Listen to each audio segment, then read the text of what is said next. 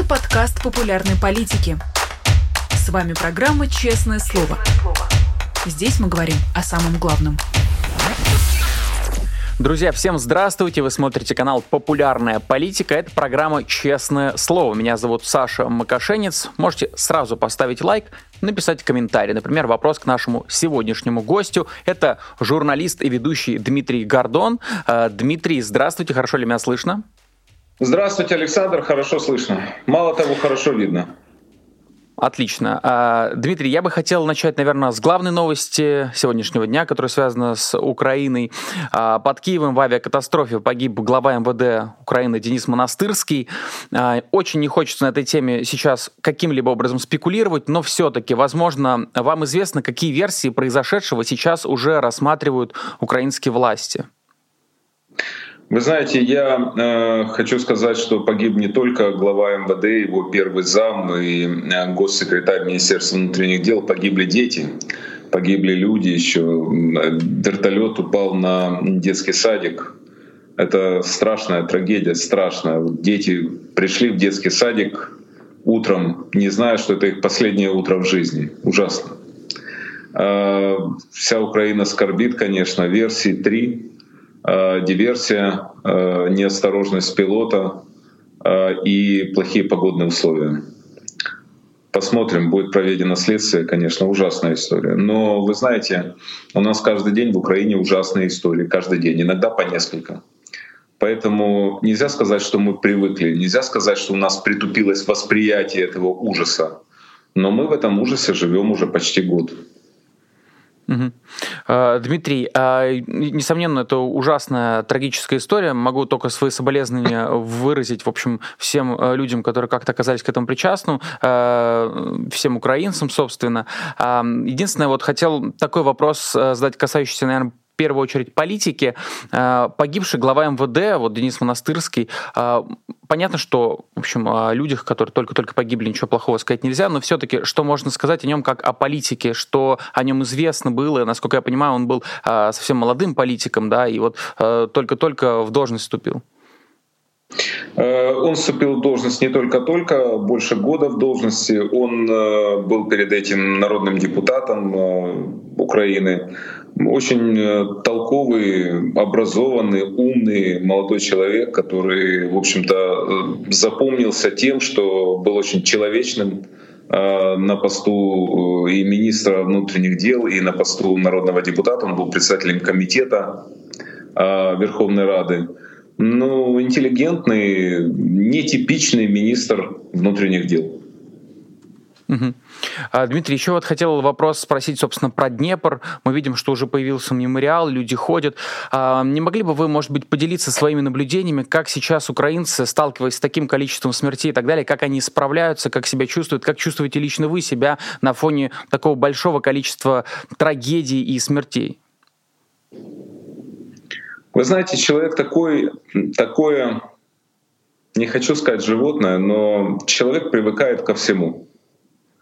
А, сужу по себе, в разных условиях мне приходилось бывать в течение жизни, а, и в критических, и невыносимых, казалось бы, и так далее.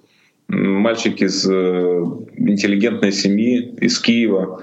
Тем не менее, э, я себя ловил на мысли, что человек привыкает ко всему. Вот так и мы уже привыкли к войне, хотя, казалось бы, нельзя к ней привыкнуть, но мы привыкли.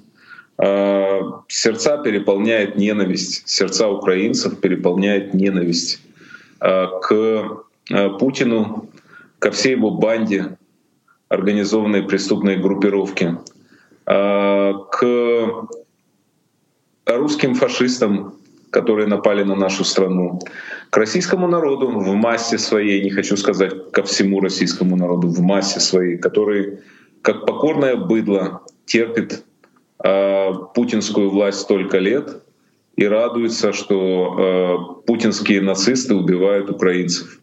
А то, что Россия устроила геноцид украинцев, это вообще бесспорный факт. Э, людей убивают только потому, что они украинцы, убивают мирных жителей. Путин воюет с...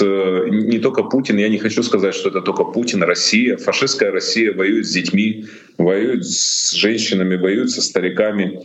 Воюет с теплоэлектростанциями, с газовыми станциями, с инфраструктурой критической Украины. Бездарная армия, бездарные военачальники, бездарный царь, бездарная, фейковая, тупая, обдолбанная страна. А, Дмитрий, вот еще отдельно хотел вас спросить, э, вы уже упомянули о том, что вот э, так случается, что человек ко всему привыкает. Между тем, мэр Киева Виталий Кличко допустил крах э, энергоинфраструктуры Украины да, в связи с бомбежками, которые происходят регулярно. И крах этот может произойти в любую секунду, по его словам.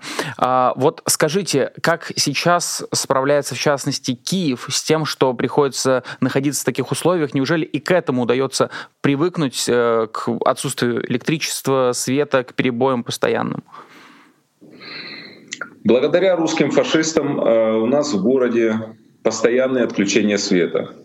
Бывают дни, когда свет дают на 2-4 часа. Все остальное время люди находятся без электричества. А многие дома находятся не только без электричества, но и без отопления, потому что это напрямую связано. Вот у меня, например, в офисе, когда выключают свет, а выключают его постоянно, а, не работают и батареи. В офисе, естественно, холодно, но офис расположен в жилом доме на первом этаже, и то же самое происходит во всем жилом доме, в огромном жилом доме. А, мне, а, знаете, о ком я думаю? Я думаю о пожилых людях, которые живут где-то на 15 этаже, которые не в состоянии при неработающем лифте спуститься даже вниз я думаю о том, что если им станет плохо и понадобится скорая помощь, я не представляю, как скорая помощь подымется туда.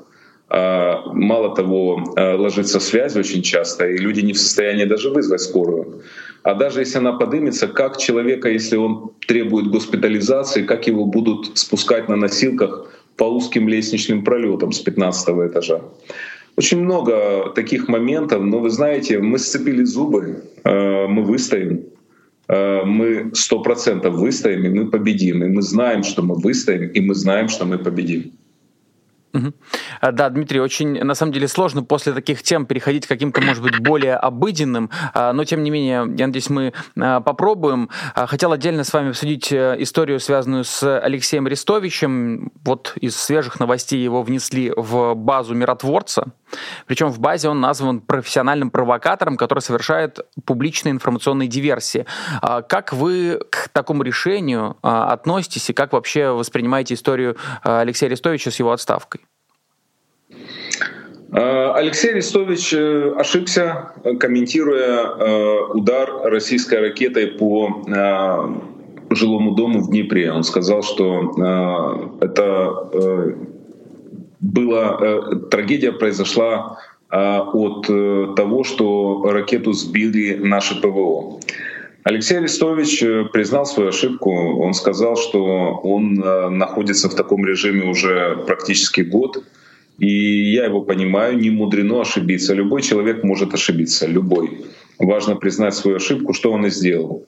А, сначала было много хейта э, по адресу Алексея Арестовича со стороны российских, естественно, э, телеграм-каналов и официальных источников. И со стороны ряда украинских тоже, чего греха таить, э, есть люди, которые неравнодушны к успеху Арестовича. Э, их он раздражает, они не понимают природу этого успеха, причину этого успеха. Но э, я считаю, что Алексей Арестович э, вправе ошибиться, как любой из нас. Главное признать свою ошибку, он это признал. Я считаю, что Алексей Арестович совершил огромный э, поступок. Э, первые месяцы, первые дни даже войны он успокоил миллионы украинцев, он спас их, миллионы людей от инсультов, инфарктов, э, припадков э, на нервной почве, от самоубийств, от всего остального. Поэтому я считаю, что он э, заслужил, чтобы с ним обращались бережно. Это моя точка зрения. Дмитрий, я еще заметил, что у некоторых, скажем, интернет-комментаторов появилось мнение, что у этой отставки есть некий политический контекст. Вот вы как относитесь к такой версии? Мне трудно сказать. Я не общался с Алексеем э, на эту тему и вообще с ним не общался уже месяц, может больше, со времен нашего интервью э, крайнего. говорят о том, что он может возглавить какой-то политический проект, создать партию. Вы знаете, все это вполне возможно, только э, все партии, все проекты, вся политическая жизнь в Украине начнется только после победы. Я это абсолютно понимаю, я думаю, что это понимают все. Сначала победа, потом политическая жизнь. Угу. А, Дмитрий, а, я еще, скажем, вот вчера мы с Марком Фегином общались, он такое мнение высказал, которое мне показалось любопытным, может быть, вы в этом отношении согласитесь. Дескать, э, Арестович, он так довольно эффективно принимал э, негатив, который, может, э, был направлен в сторону штаба Зеленского. И сейчас этой фигуры нет, и, может быть, еще больше критики будет приходиться как раз на штаб Зеленского, а уж российская пропаганда однозначно будет это смаковать очень-очень долго. А вот насколько это близко к правде, на ваш взгляд? А, президента Зеленского во время войны в Украине не критикуют. Президент Зеленский во время войны неприкосновенная фигура в Украине, потому что сегодня, э, я считаю, критиковать президента — это э, вбивать э, клин между руководством страны и народом и работать на Россию. У меня, может, тоже много вопросов к руководству страны. Мало ли, что у меня еще есть. Во время войны никаких вопросов. Во время войны общая работа на победу над врагом. Угу. А, тогда отдельно хотел перейти к теме уже российской политики. Тут, э, в общем, э, тут уже огромное количество тем, которые можно а, обсудить, хотя бы в контексте того, какие заявления делают российские публичные лица, и с каждым днем как будто все больше и больше удивляешься маразму сказанному. Но перед тем, как мы перейдем, собственно, к плохой стороне, хочется поговорить о все-таки более доброй стороне. Э, хотел спросить отдельно про Алексея Навального. Мы запустили кампанию по его освобождению, и слоган кампании «Человек, которого боится Путин. А, я бы хотел у вас спросить, согласны ли вы с тем, что Путин действительно боится Навального, как и любого, э, любую фигуру на политическом поле, которая представляет угрозу его трону. Да, безусловно, конечно, Путин боится Навального. Путин боится Яшина, как мы видим. Путин боится всех, кто могут э, принести ему неудобства, принести э, какие-то зерна э, сомнений в умах россиян, если там еще в этих умах что-то осталось, в чем я уже очень сомневаюсь. А Алексей Навальный, безусловный герой, человек, который, будучи отравленным путинским режимом и будучи спасенным в Германии, не остался там, хотя его упрашивали остаться, а вернулся фашистскую Россию, зная наверняка, что будет посажен в тюрьму. И сейчас он испытывает огромные страдания в застенках путинских, потому что, э, ну, он, по-моему, из карцера не выходит, находят любой повод, самый незначительный, чтобы упечь его опять в карцер, и это издевательство над человеком просто несусветное. Э, что касается освобождения Навального, пока Путин находится на своем месте, Навального не освободят. Освободить Алексея Навального может только украинская армия, украинские вооруженные силы. Я хочу, чтобы вы меня правильно поняли. Когда Украина победит Россию, освободят и Навального, и Саакашвили, и многих узников совести, потому что рухнет вся система фашистской власти, вертикаль это построенная Путиным. Ну, раз уж мы перешли к этой самой вертикали, один из представителей из лиц этой вертикали, скажем так, это Сергей Лавров, глава МИДа России. Ну какое Сегодня... же это лицо? Какое ну... же это лицо? Это позорная рожа, в которую хочется плюнуть. Ну, какая власть, такое лицо, знаете ли. А, в общем, э, Сергей Лавров сказал следующее сегодня. Когда-то эта война закончится, мы все равно отстоим свою правду. Но как дальше жить, я пока не представляю себе. А, как вы думаете, можно ли сказать, что вот это именно то, эта фраза отлично описывает то, что сейчас испытывает российская элита, которая тоже оказалась э, в... Может быть, с ней не согласовывали начало этой войны? Лавров не представляет, как ему дальше жить? Да ему тренда у него жизни не будет, его жизнь закончена. Жизнь всех этих подонков, она закончена. И э, самые одаренные из них это понимают. Им не удастся спрятаться нигде. Это военные преступники, международные изгои. Это люди, которые будут преданы суду Международного трибунала. Другого варианта нет. Нет, у них есть вариант которым воспользовались в свое время Гитлер, Геббельс, Э, позднее Геринг, этот вариант у них имеется. И они об этом тоже, я думаю, знают. Угу. Дмитрий, а вы сказали, самые одаренные из них это понимают, а кто более одаренный, чем, чем, например, остальные? Могли бы вы по именам сказать?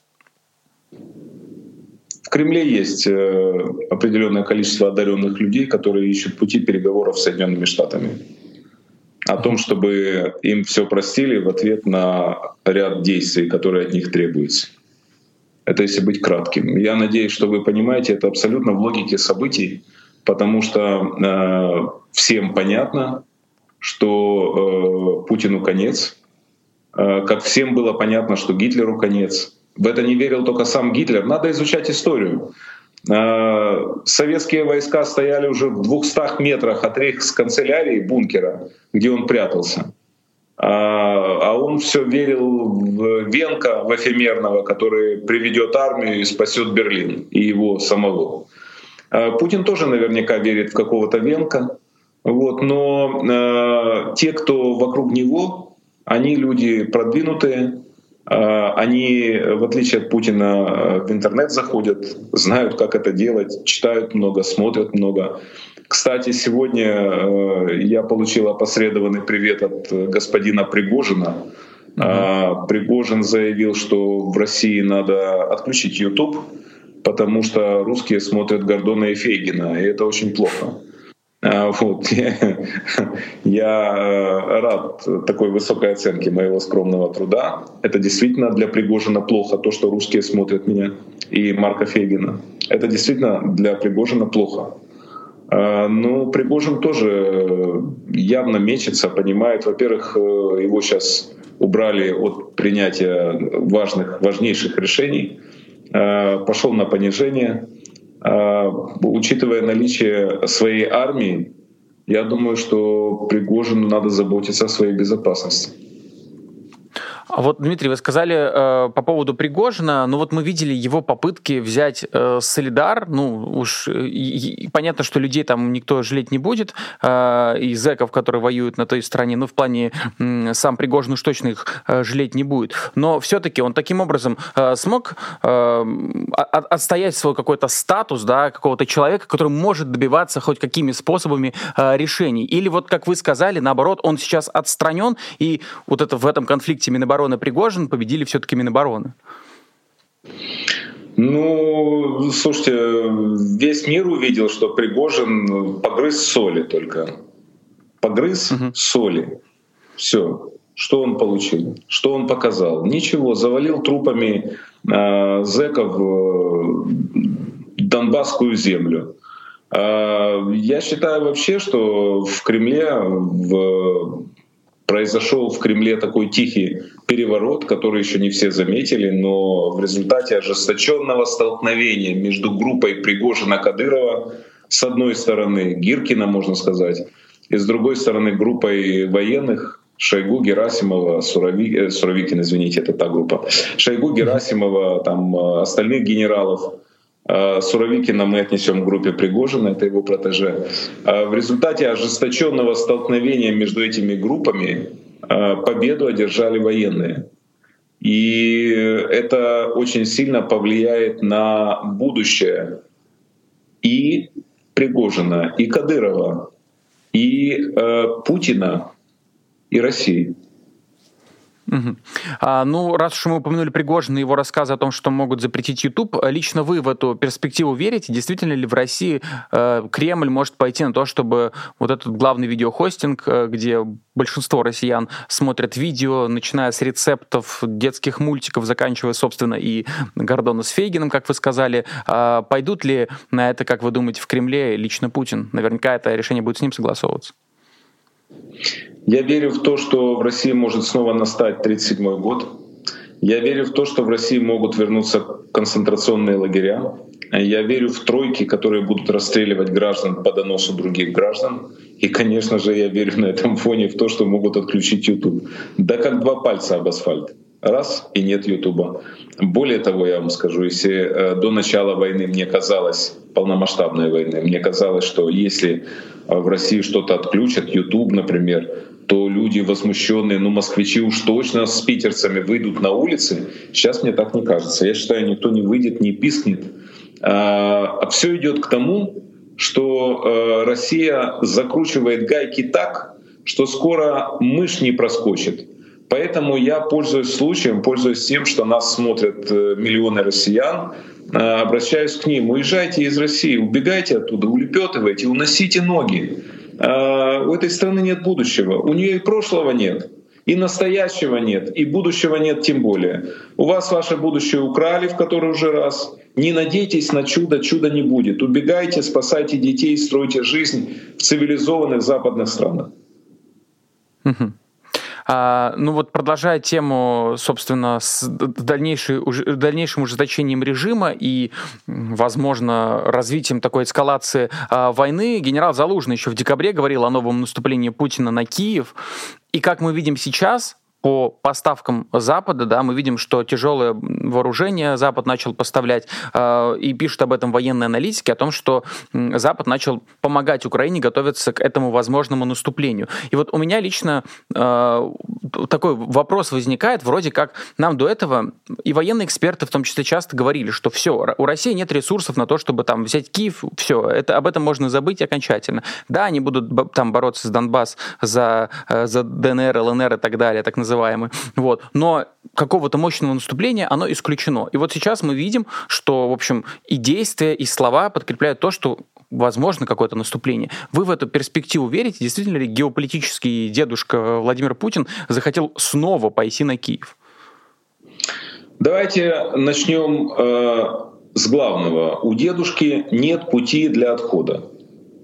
Как сказал когда-то дедушка, если крысу зажимают в углу, да, у нее нет выхода, она начинает бросаться. А вот крыса в углу давно уже находится. С крысой никто не будет э, вести разговор, диалога не получится. Поэтому крыса понимает, что если она проиграет э, сражение в Украине, ее не пощадят свои же. Ну такой крысиный закон. В России слабых царей не любят, в России любят сильных, кровавых, диктаторов, сильных любят. Сталина любят до сих пор. Уж сколько он русского люда уничтожил, просто миллионами паковал, а любят до сих пор. Памятники вон ему открывают, ставят. Так что нормально. Поэтому Путин прекрасно понимает, что у него есть один выход — нападать. Если у него ресурсы, у него, безусловно, есть э, финансы, конечно. Россия богатейшая страна. Эти богатства не доходят до простых россиян в силу того, что э, власть узурпирована э, группой казнокрадов. Но бабки-то есть у них. А теперь, что касается человеческого ресурса. Есть этот человеческий ресурс? Конечно, есть. Значит, если сегодня он скажет или завтра, что мы призываем 500 тысяч, например, а вслед за 500 тысячами призовет еще 500, еще 500, то так 2 миллиона может призвать. Ну, я вам скажу, это создает сложности для Украины, потому что, вот видите, они сделали блестящий ход, призвав зеков. А, они тратили зеков, а у нас погибают лучшие ребята. А, поэтому с точки зрения а, длительной войны они, к сожалению, поступили правильно. Теперь, если их финансовый и человеческий ресурс соединятся, это будет представлять определенную угрозу для Украины. Но э, Запад это хорошо понимает, Запад сворачивать с пути не станет. Запад все решения принял, не подлежащие изменению. И Запад всегда такой осторожный, всегда дующий на воду, всегда 10 раз отмеряющий, раз отрезающий. Этот Запад даст Украине сейчас все. Я в этом абсолютно уверен. И бомбардировщики, и самолеты, и танки, и э, ракеты, которые будут лететь на 600 километров. Э, поэтому я хочу сказать, что опять-таки регионам России приготовиться. Если мы получим эти, а мы получим эти ракеты, если э, вот так вот еще повторится Днепр или что-то еще в таком роде, мы не будем бить по э, жилым кварталам, по жилым домам, по мирным жителям. Мы в другой атмосфере воспитывались и росли, у нас другие ценности. но мы будем жестко бить по военной инфраструктуре, по военным заводам, по аэродромам, по скоплениям живой силы и техники армии России. И в условиях противостояния, когда у России старая военная техника, ничего нового они предложить не могут, а Украина фактически уже воюет э, как армия НАТО, ну, у России никаких шансов нет, просто никаких. Дмитрий, я еще э, хочу один вопрос задать. Вот вы упомянули, что Путин в нынешней ситуации это крыса, буквально загнанная в угол. И, он э... и не в нынешней ситуации крыса, он просто крыса. ну, в углу он не, не так часто, наверное, бывает. Как, как, как, во всяком случае, сейчас он в самом таком остром углу из возможных. У него манев... пространства для маневра почти, практически нет. А, значит ли это, что вторая волна мобилизации, она неизбежна, и что она обязательно начнется, будет массовой, и будут уже там людей на улицах прям выхватывать? Как вы вообще видите себе эту картинку? Ну, наверняка в Украине об этом тоже много разговоров. Ну, я себе не представляю дальнейшего продолжения боевых действий со стороны России без следующей волны мобилизации. Ну, шутка ли, слушайте, в Украине уже около 120 тысяч э, россиян положили э, военных. Это же чем-то восполнять надо, эти прорехи. Э, конечно, будут брать людей, э, мобилизовывать. Э, конечно, э, как по мне, лучше бы садились в тюрьму эти люди, которых мобилизовывают, чем идти на убой. Но опять-таки, зная русское общество, которого на самом деле нет, люди будут говорить так, ну что ж, ну призвали, ну что ж делать, ну пойду. А вдруг погибнешь? Ну погибну, ну что ж, судьба такая видна. А многие жены будут радоваться, что их муж алкоголик э, идет воевать, может пришлют там его, да деньги выплатят, и от мужа алкоголика избавиться, и деньги получат. Тут много интересов совпадать может. Угу. Дмитрий, я вот э, продолжаю вот эту линию, связанную с э, будущим Украины. Понятно, что идет война, и там заглядывать вперед еще даже, наверное, немножко страшно, но тем не менее э, любопытное высказывание бывшего госсекретаря США Генри Киссинджера, который заявил, что Украине следует вступить в НАТО. Хотя ранее, я хорошо это помню, вы наверняка это помните, он выступал за идею, за нейтральный статус, а сейчас назвал эту идею приемлемой. Вот о перспективах вступления в НАТО. Что вы думаете? Вы знаете, заявление Киссинджера — это вообще э, такой сигнал Путину. Я вам объясню почему. Генри Киссинджер, э, который э, живет уже долго, ему 99 лет, э, который мальчиком э, из Германии, еврейским мальчиком из Германии перебрался в 1938 году в Соединенные Штаты Америки и сделал блестящую карьеру. Он воевал, сделал блестящую карьеру, был э, госсекретарем США при двух президентах Ричарде Никсоне и Генри Форде, э, Джеральде Форде, простите, Генри Форд, то другой человек был, э, и который ну, лет 10 в 70-е годы до 77 -го года был реально, наверное, самым главным действующим лицом в американской политике. Э, он вершил отношения США с Китаем, его встречи с Мао, Джо Лаем. Он встречался с Брежневым постоянно от Владивостока до Москвы.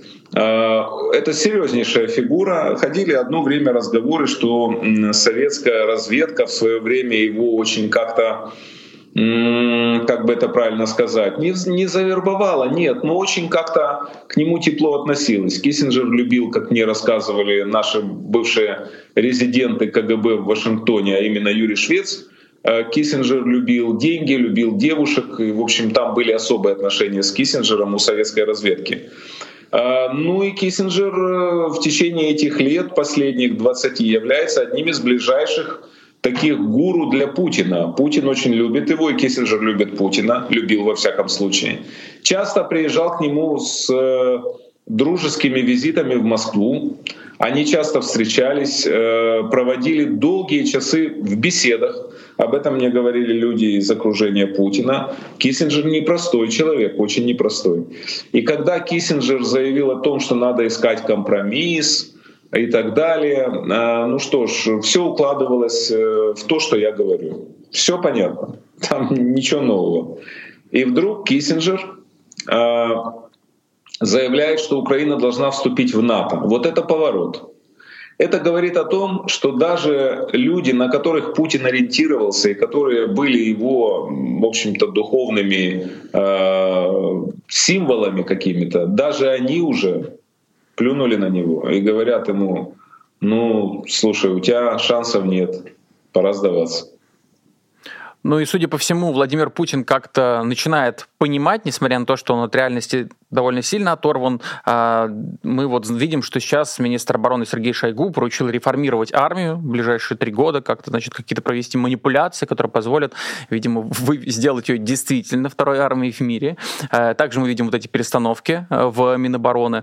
Вот, на ваш взгляд, сейчас в нынешней точке, когда нет ни зарубежных поставок, проблемы с ВПК, когда есть, собственно, руководство военное, которое мы видим, насколько эффективно. А есть ли какие-то шансы у России вообще реформировать армию, как-то изменить положение в этой войне? Вы знаете, я отжимаюсь от пола 55 раз. Но если мне сейчас предложат, даже за очень большие деньги, отжаться 100 раз, у меня это не получится, сколько бы я ни тренировался. К сожалению, мне бы хотелось 100 раз отжаться от пола, но у меня это не получится. Есть предел человеческого организма. Сказал я и задумался. Может, если какие-то супер тренировки, может, и... ну давайте 150 раз я скажу. А, поэтому, если Шойгу рассказывает о том, что Путин ему поручил модернизировать армию, ну ты можешь пытаться это сделать, но это как Сколково. Вот поставили задачу, у них там силиконовая долина, а мы сейчас сделаем Сколково.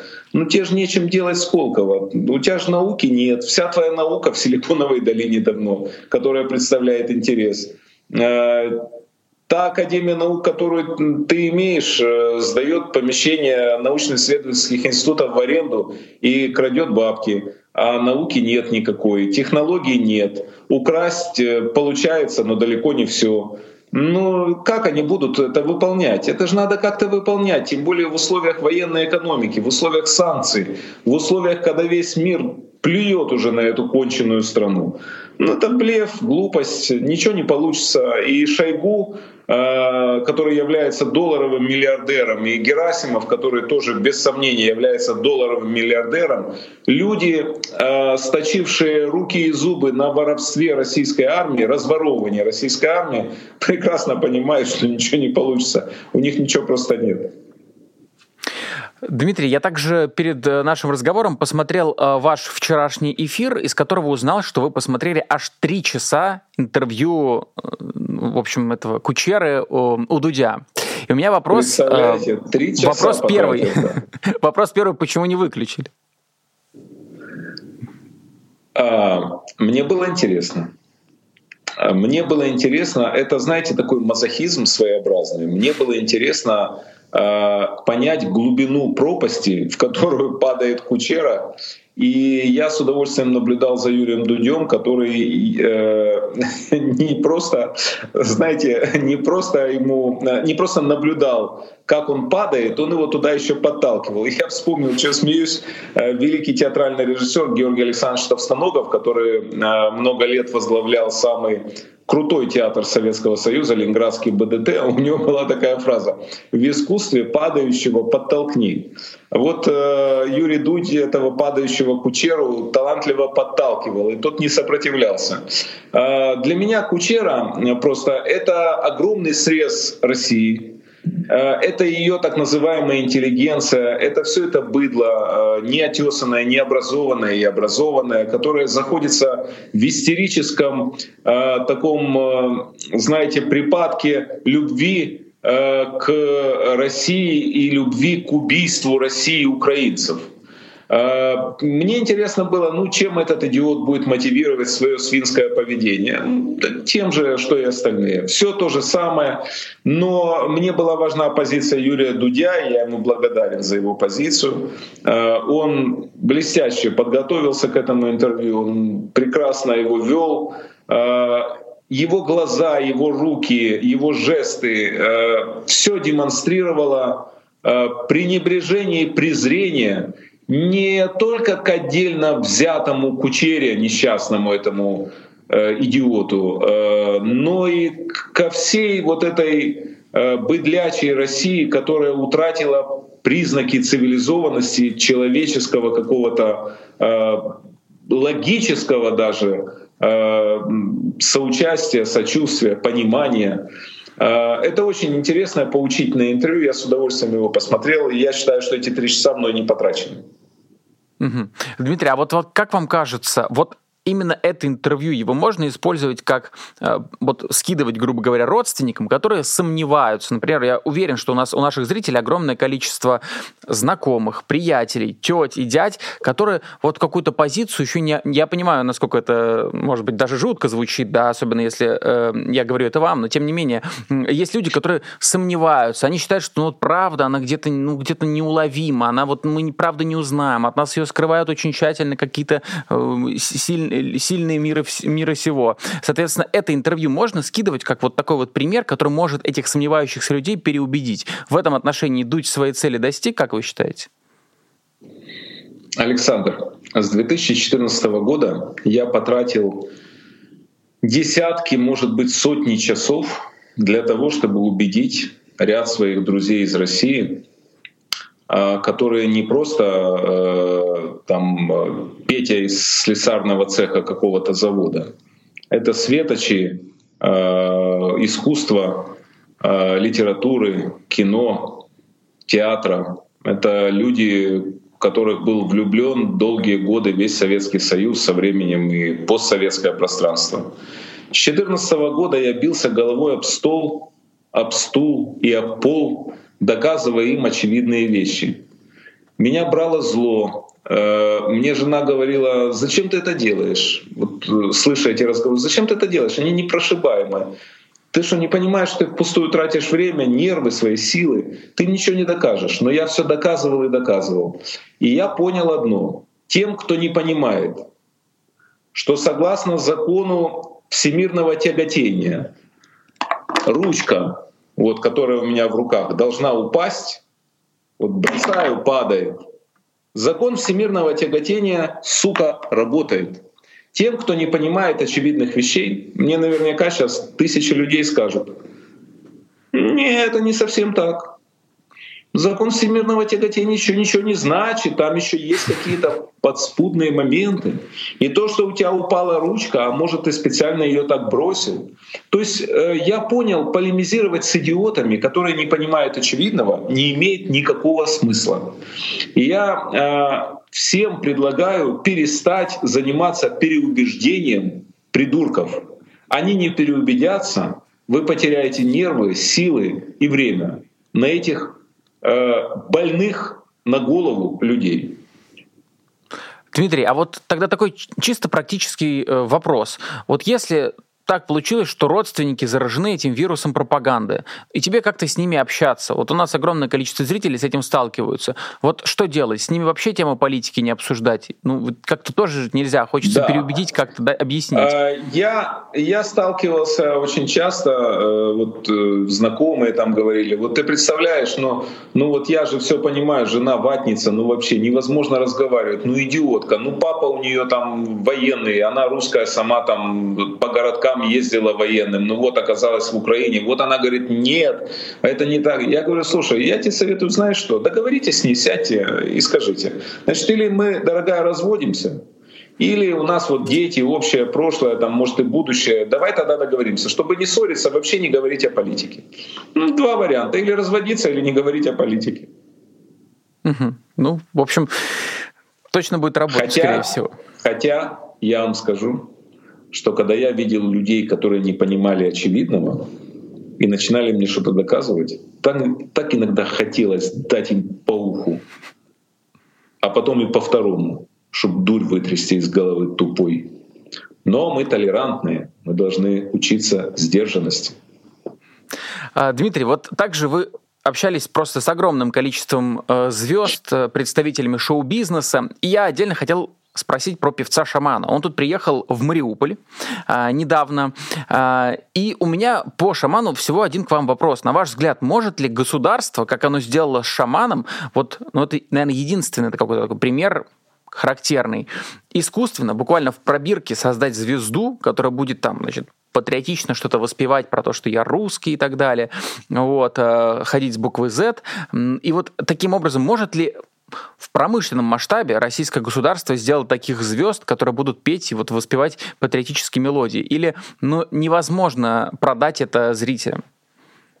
как человек, много лет посвятивший шоу-бизнесу, э, ну, я работал со звездами первой величины, советскими, российскими, украинскими. Э, я вам скажу, раскрутить можно даже медведя из тайги. В грамотных руках раскрутить можно даже тупую обезьяну. А этот э, узкий, этот шаман, он, видно, не дурачок. Он не дурачок, он э, способный. Э, там не на пустом месте. Э, совпало э, талант и подлость, они часто совпадают в его случае. Э, а вообще я вам скажу, что э, что такое раскрутка артиста? Главное придумать точный имидж, э, связать человека контрактом железным и следить за тем, чтобы он ни на шаг не отвлекался от контракта. Все, точный имидж, амплуа. Э, как говорит, э, как говорит всегда наш легендарный поэт Юрий Рыбчинский, который написал сотни великих песен, Э, принимая очередную звезду, которая хочет стать, будущую звезду, артиста, который хочет стать звездой, он говорит, первый вопрос задает, какое у тебя амплуа?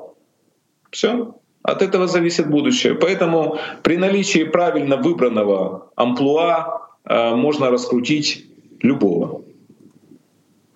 А, Дмитрий, хочу задать вам вопрос от нашего зрителя. А, его задает а, Миша Фри и пишет, «Э, Дмитрий, я из Германии, смотрю вас и канал Навального уже давно. Что делать русской диаспоре, которая против войны и против диктатора?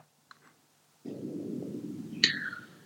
требовать, ну, в Германии уже все, отключили российские каналы, обдалбывающие пропагандистские, а в Израиле не отключили до сих пор требовать от правительств отключения отравляющих каналов. Вот есть отравляющие вещества, есть отравляющие каналы. Это примерно одно и то же.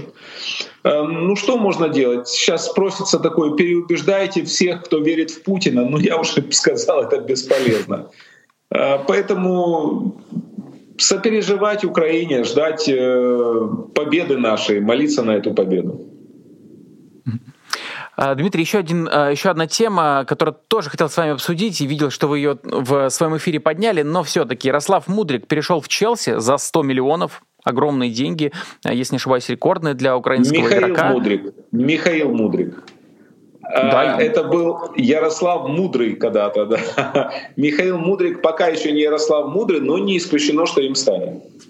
Да, я на всякий случай приправлю. Да, прошу прощения, Михаил Мудрик. А, на самом деле, я за ним довольно активно следил, когда он играл а, в «Шахтере». Очень хороший игрок, но между тем я вижу, что на Матч ТВ уже стали, знаете, расчехлять вот эту историю, то, что это какая-то афера, дескать, это больше политическая покупка и так далее. Вот я хотел, чтобы, может быть, мы коллективно как-то за э, Михаила Мудрика а, с вами заступились. Он не нуждается в том, чтобы в нем, э, чтобы за него заступались. Э, блестящий, блестящий футболист, каких давно не было э, в Украине. И я вам скажу, что в мире таких игроков очень немного. Я совершенно уверен, что он себя так покажет в Челси, что вопросы, которые у кого-то еще есть, они отпадут. Это первое. Второе, все хорошее дорого стоит. Э, он классный, классный футболист, безусловно классный. Да, совершенно согласен. На самом деле, кто не видел, хотя бы можно посмотреть по нарезкам, по хайлайтам, насколько э, классно он двигается. И на самом деле очень талантливый и классный футболист. Удар поэтому эти разговоры... с двух ног, удар с двух ног, пас, скорость сумасшедшая. Да, это же конфетка просто.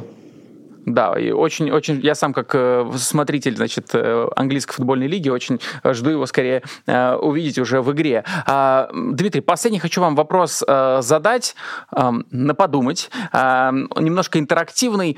Я вам назову три имени, и нужно выбрать три действия, которые с ними нужно сделать из предложенных. Итак, Путин, Пригожин, Кадыров. Кого убить, кого в тюрьму, а кого использовать как полезного свидетеля? Других опций нет.